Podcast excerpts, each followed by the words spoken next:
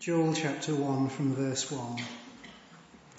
The word of the Lord that came to Joel, son of Pethuel. Hear this, you elders. Listen, all who live in the land. Has anything like this ever happened in your days or in the days of your ancestors? Tell it to your children, and let your children tell it to their children and their children to the next generation. What the locust swarm has left, the great locusts have eaten. What the great locusts have left, the young locusts have eaten. What the young locusts have left, other locusts have eaten. Wake up, you drunkards, and weep. Wail, all you drinkers of wine. Wail because of the new wine, for it has been snatched from your lips. A nation has invaded my land, a mighty army without number. It has the teeth of a lion, the fangs of a lioness. It has laid waste my vines and ruined my fig trees. It has stripped off their bark and thrown it away, leaving their branches white. Mourn like a virgin in sackcloth, grieving for the betrothed of her youth. Grain offerings and drink offerings are cut off from the house of the Lord. The priests are in mourning, those who minister before the Lord. The fields are ruined, the ground is dried up, the grain is destroyed, the new wine is dried up, the olive oil fails. Despair, you farmers, wail, you vine growers. Grieve for the wheat and the barley because the harvest of the field is destroyed. The vine is dried up and the fig tree is withered. The pomegranate, the palm and the apple tree, all the trees of the field are dried up. Surely the people's joy is withered away. Put on sackcloth, you priests, and mourn. Wail, you who minister before the altar. Come, spend the night in sackcloth, you who minister before my God. For the grain offerings and the drink offerings are withheld from the house of your God. Declare a holy fast, call a sacred assembly, summon the elders and all who live in the land to the house of the Lord your God, and cry out to the Lord. Alas for that day! For the day of the Lord is near, it will come like destruction from the Almighty. Has not the food been cut off before our very eyes, joy and gladness from the house of our God? The seeds are shriveled beneath the clods. The storehouses are in ruins. The granaries have been broken down, for the grain has dried up. How the cattle moan the herds mill about because they have no pasture. Even the flocks of sheep are suffering. To you, Lord, I call, for fire has devoured the pastures in the wilderness and flames have burnt up all the trees of the field. Even the wild animals pant for you. The streams of water have dried up and fire has devoured the pastures in the wilderness. Thank you, Alan. Uh, if you have a Bible, please do uh, keep it open.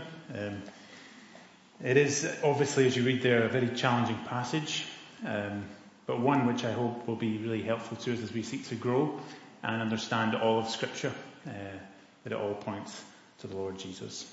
Uh, let me pray as we come to God's Word together.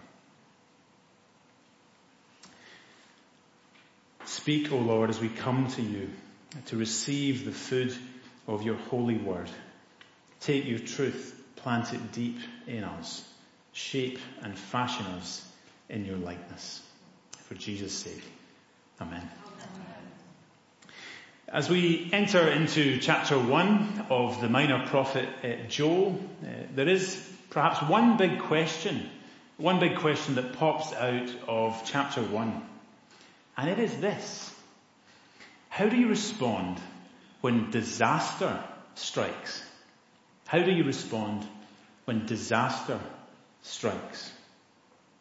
Maybe your response is perhaps to, to turn to your work, to turn to something that is stable and to pour yourself into that. Maybe it's friends that you have that, that help you and you, you lean into them. Perhaps it's, it's family that give you a sense of assurance, give you a sense of confidence when the storms come into your life. Perhaps you turn inwards and you take refuge in things like, like ice cream or, or binge eating chocolate, watching TV shows or Netflix or what have you.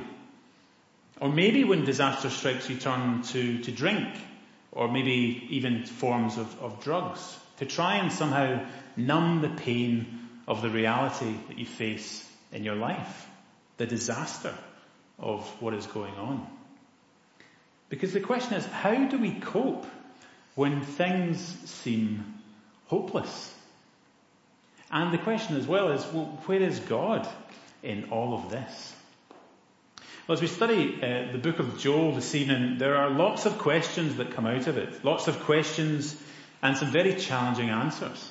Uh, one of the aims of the church for, for the year ahead is really to grow in maturity, to grow in maturity as disciples of the Lord Jesus. And in studying books like Joel, it is really my prayer, our prayer as, as elders, as pastors, that this would be a step in that, that we would grow in our knowledge and our love of the Lord. As we look at the book of Joel, as we saw in the video there, in terms of date and context, looking through some of the, the commentators, the answer is they just don't know. Uh, no one really knows who exactly Joel was, uh, nor who his father, who is mentioned in verse 1, Pethuel, no one knows who he was either. Uh, but we do know that the message is directed to the people of Judah, as it mentions later in the book. Uh, Judah, that is the southern kingdom of Israel. Uh, not many people are sure exactly when the book is written, um, but it is probably written around 400 BC. Uh, and then afterwards, uh, and the decades after that. So just after the exile from Babylon. And Joel, as we heard, he draws on many parts of the Old Testament and assumes that his reader is very familiar with it. Um, so if, if we know, if, if we read Joel for ourselves, if we are familiar with the Old Testament, then it does make our life much easier because there's lots of things that ring out. And so, unlike, unlike other prophets, like we have, for example, Hosea or, or Jeremiah, uh, they, they live out their message. They actually live it out. They sort of incarnate it. But Joel, he doesn't do that. Rather, the emphasis, as it says in verse 1, is that this is the word of the Lord. That this is God's word to God's people in the power of God's Spirit. And that is really the focus. The, the message, this word from the Lord, is a dramatic word, a powerful word. As all around Joel, there is desperation. Desperation and heartbreak because of locusts. As we'll see that the, the swarm of locusts firstly means that judgment has come. Judgment has come. Joel, he first addresses the, the elders and then he turns to everyone in the land of Judah uh, and says, has anyone ever seen anything like this before? You might hear in the media at the moment people use the word unprecedented in many, many, many, many articles. But this is the case. This is unprecedented. No one had ever heard of this before. It has never happened before. So he says to people, has it ever happened before? The response is obviously no. It has never happened before. And so in the same way, when, when Jews, you think of Deuteronomy chapter 6, they're called to, to teach their children the ways of the Lord, the things that the Lord has done. In the same way, he says, you know, teach your children what the Lord has done today. The day that the locusts have come. As Joel emphasizes the devastation that they have caused, as he speaks about that in verse 4. He says, what the locust swarm has left, the great locusts have eaten. What the great locusts have eaten, the young locusts have eaten. What the young locusts have left, other locusts have eaten. The point Joel really wants to make, and he uses four different Hebrew words for locust, is to say that the locusts are everywhere.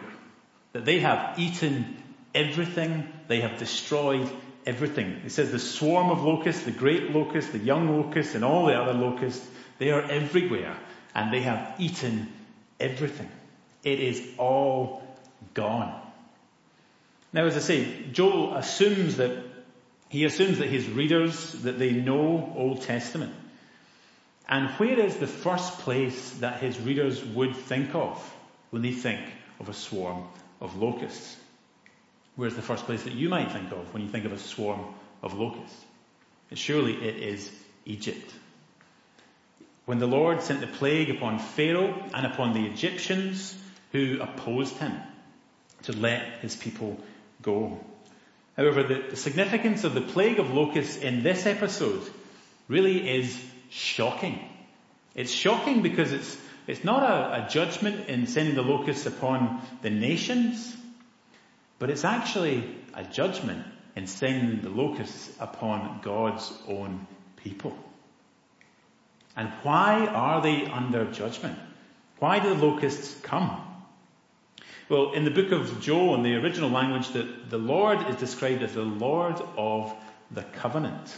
The covenant is like a relational contract, like you have in marriage. You make a covenant with one another.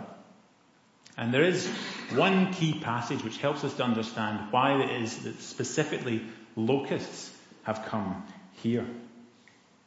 Because that is displayed in Deuteronomy. In Deuteronomy 28, it talks about the covenantal blessings for obedience on one hand and the covenantal curses for disobedience, for breaking God's covenant on the other. And you see exactly what happens when they break covenant. It says, the Lord is this, is speaking here and he says, you will sow much seed in the field, but you will not, you will harvest little because locusts will devour it. You will plant vineyards and cultivate them, but you will not drink the wine or, or gather the grapes because worms will eat them.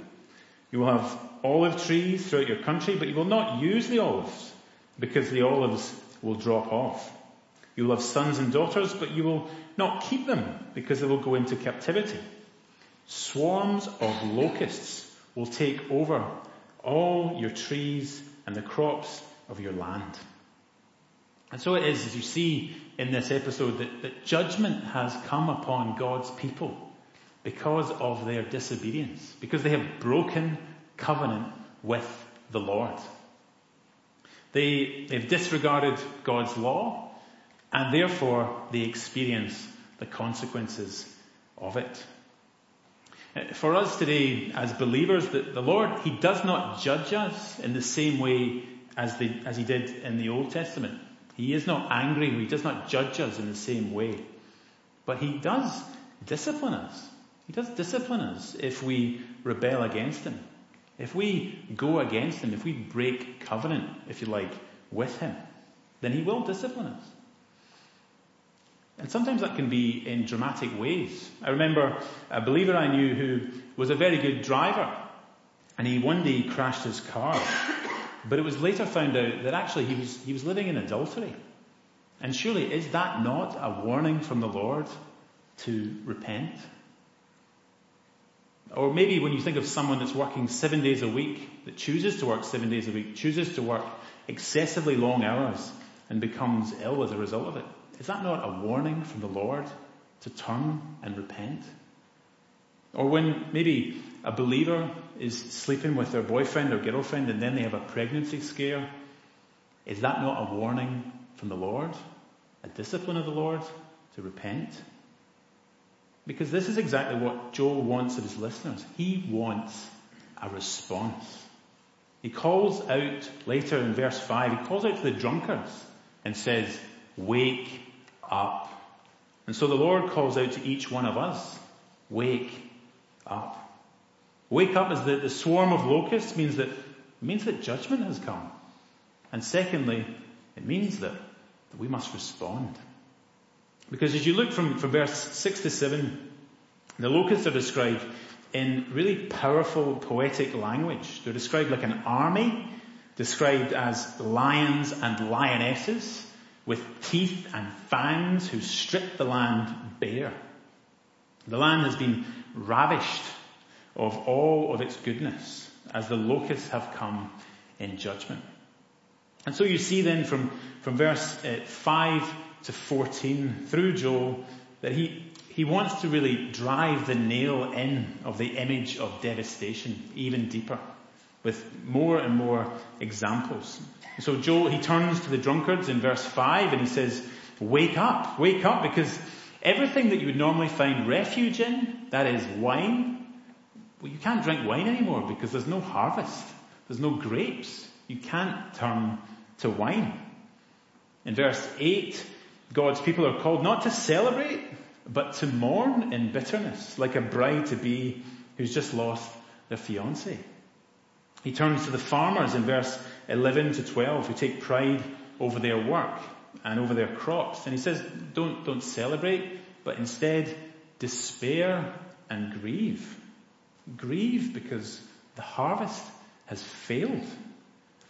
Joel then, then calls to the priests and the ministers at the temple in verse 13, and he says, put on sackcloth and wail.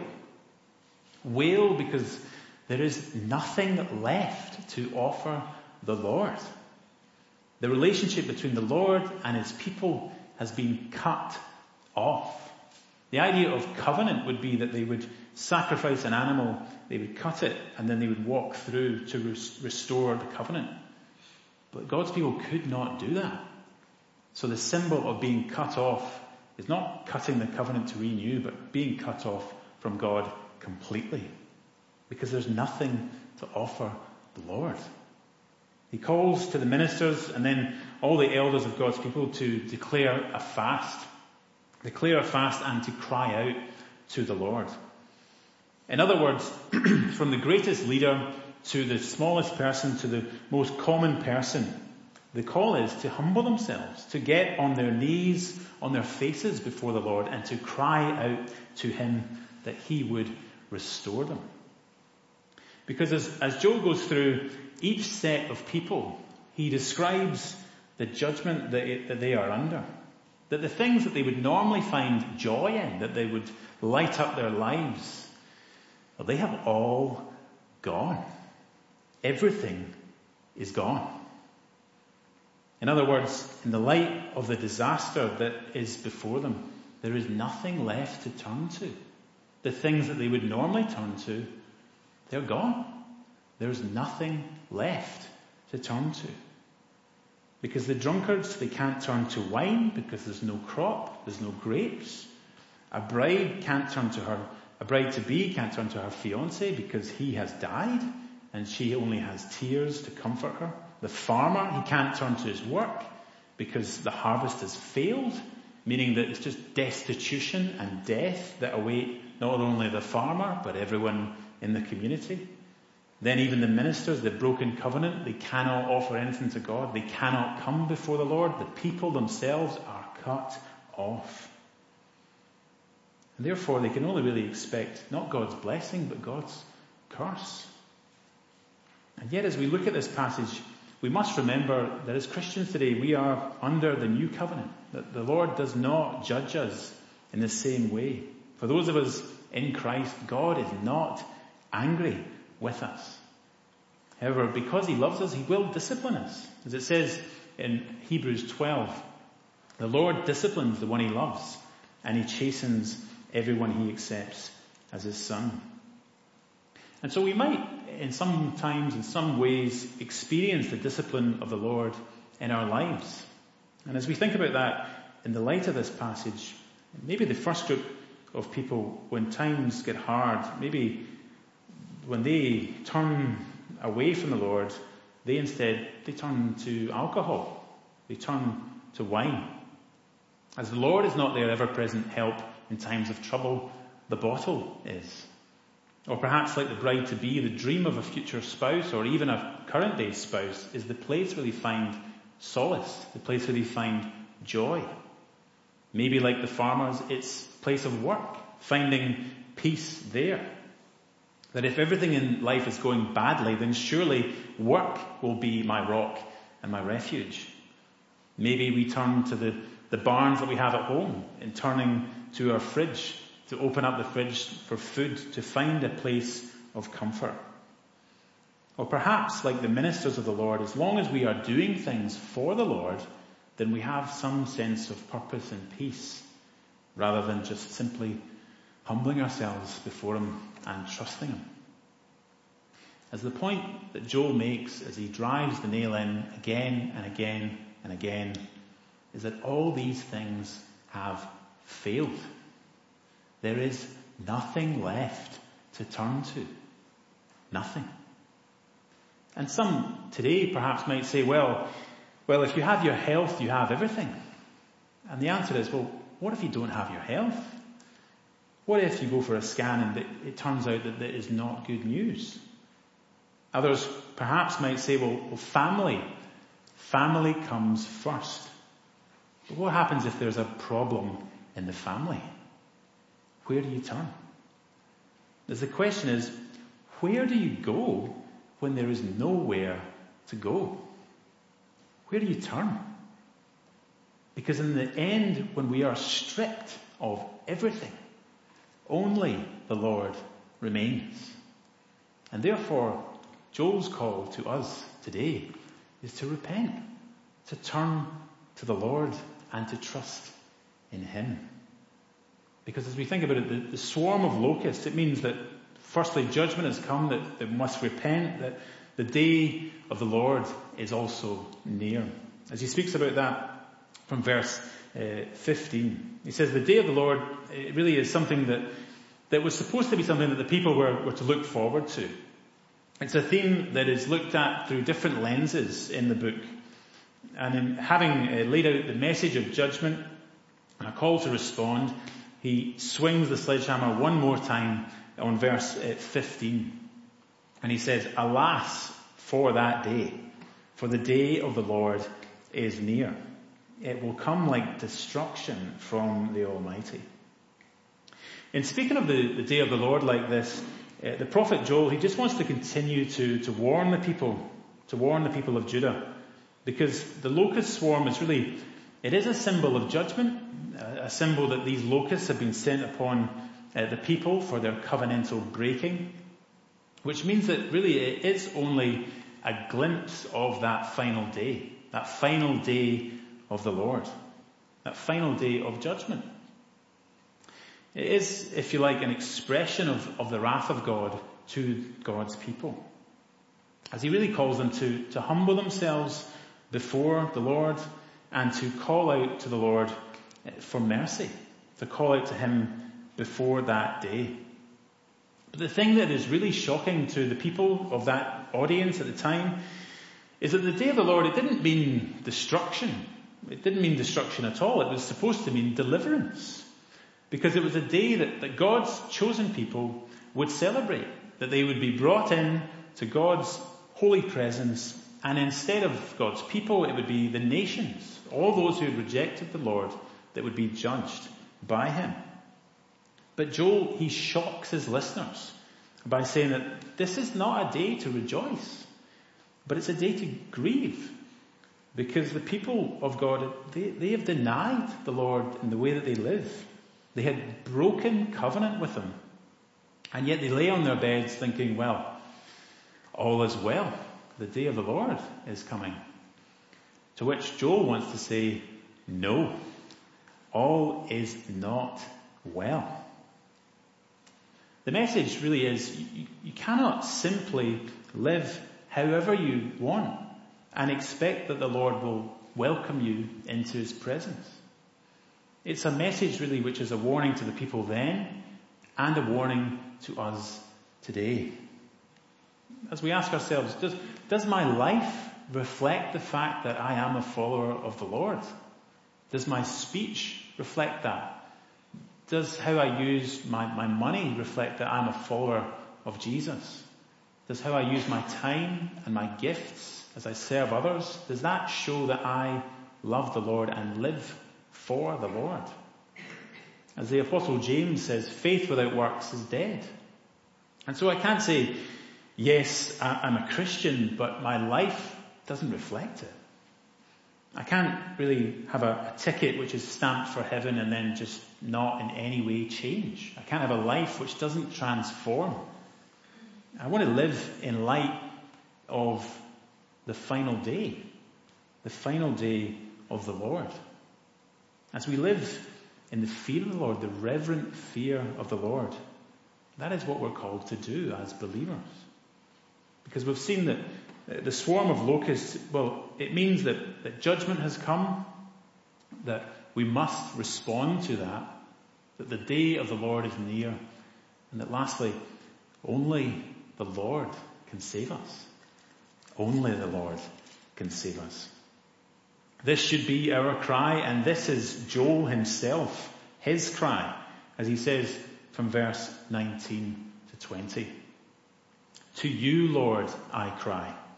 For fire has devoured the pastures in the wilderness, and flames have burned up all the trees of the field.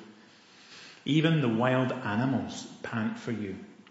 The streams of water have dried up, and fire has devoured the pastures in the wilderness. Because as you look around the world today, the world is under judgment, is it not? We see earthquakes and hurricanes and wars all over the place. The world is under judgment. And so Joel says, where, where, where do we go? There is only one place. The Lord. Because as you look at these verses, Joel, he draws, he draws on other scriptures, as he says in verse 20 that even the wild animals pant for you as the streams of water have dried up. Where does that where does that lead you to in your thoughts if you know scripture well? It is Psalm 42. As the deer pants for streams of water, so my soul pants for you, my God. And this is the point, isn't it? That there is nowhere else to go other than the Lord. There is nowhere else to go other than the Lord. Where else can I go when my life is falling apart? I can argue with other people that I'm not getting along with, that they've disrespected me, that they haven't spoken to me in the way that they should, try and justify my position. I can do that, but it won't bring me peace. It will probably harden me. If I feel like the world's against me, I can, I can turn and point the finger, but it will only make me feel worse. I can turn for solace in food I can look to try and find comfort in family and friends, which to some degree help, but not ultimately. I can look to, to, to drugs. I can look to, to drink. I can look to pornography. I can hide myself in my work. But ultimately that doesn't help. So where do I turn? Where can I turn? I turn to the Lord. I cry to the Lord. I cry to him and I turn to his words. I want to hear his voice. I turn to him in prayer that he would hear my cry. that he would give me peace. That as I meet with my heavenly father, that he would come to me and bring me comfort. I cry to God because there is no place to go. Because we live, we live in a world which is under judgment. We see that every single day. Or as Joel describes the scene after the locusts have come, they have stripped everything bare. There is nothing left and fire has devoured the pastures in the wilderness. As we live in a world that is really under the judgment of God. Fiery judgment because of rebellion against the Lord, the one who made us, who made everything. As each of us, each of us individually, we, we deserve the judgment of God because we have all broken God's law. We've all broken covenant with the Lord. We've all broken God's heart. And so God's perfect fire of justice, in a sense, burns against each one of us. But at the cross, we see the glory of the gospel we see the glory of God because at the cross the fire falls. At the cross the fire falls. In a display of cosmic and ultimate supreme love, the Lord Jesus takes the punishment that we deserve, that we would receive not judgment, but mercy. Mercy in abundance. We receive grace, not justice. And therefore we can be bold. We can be bold and approach the throne of grace because of what the Lord Jesus has done for us. We can come to Him with small things, with big things, because He hears our cry. He hears our cries for mercy. As the Lord Jesus, He has created a new covenant for us, one that we remember at the Lord's table, as He has shed His blood and broken His body for us. The Lord Jesus has renewed the covenant with us. He's renewed our relationship with the Lord. And therefore we can call out to God with confidence, knowing that He hears our cry, our cries for mercy.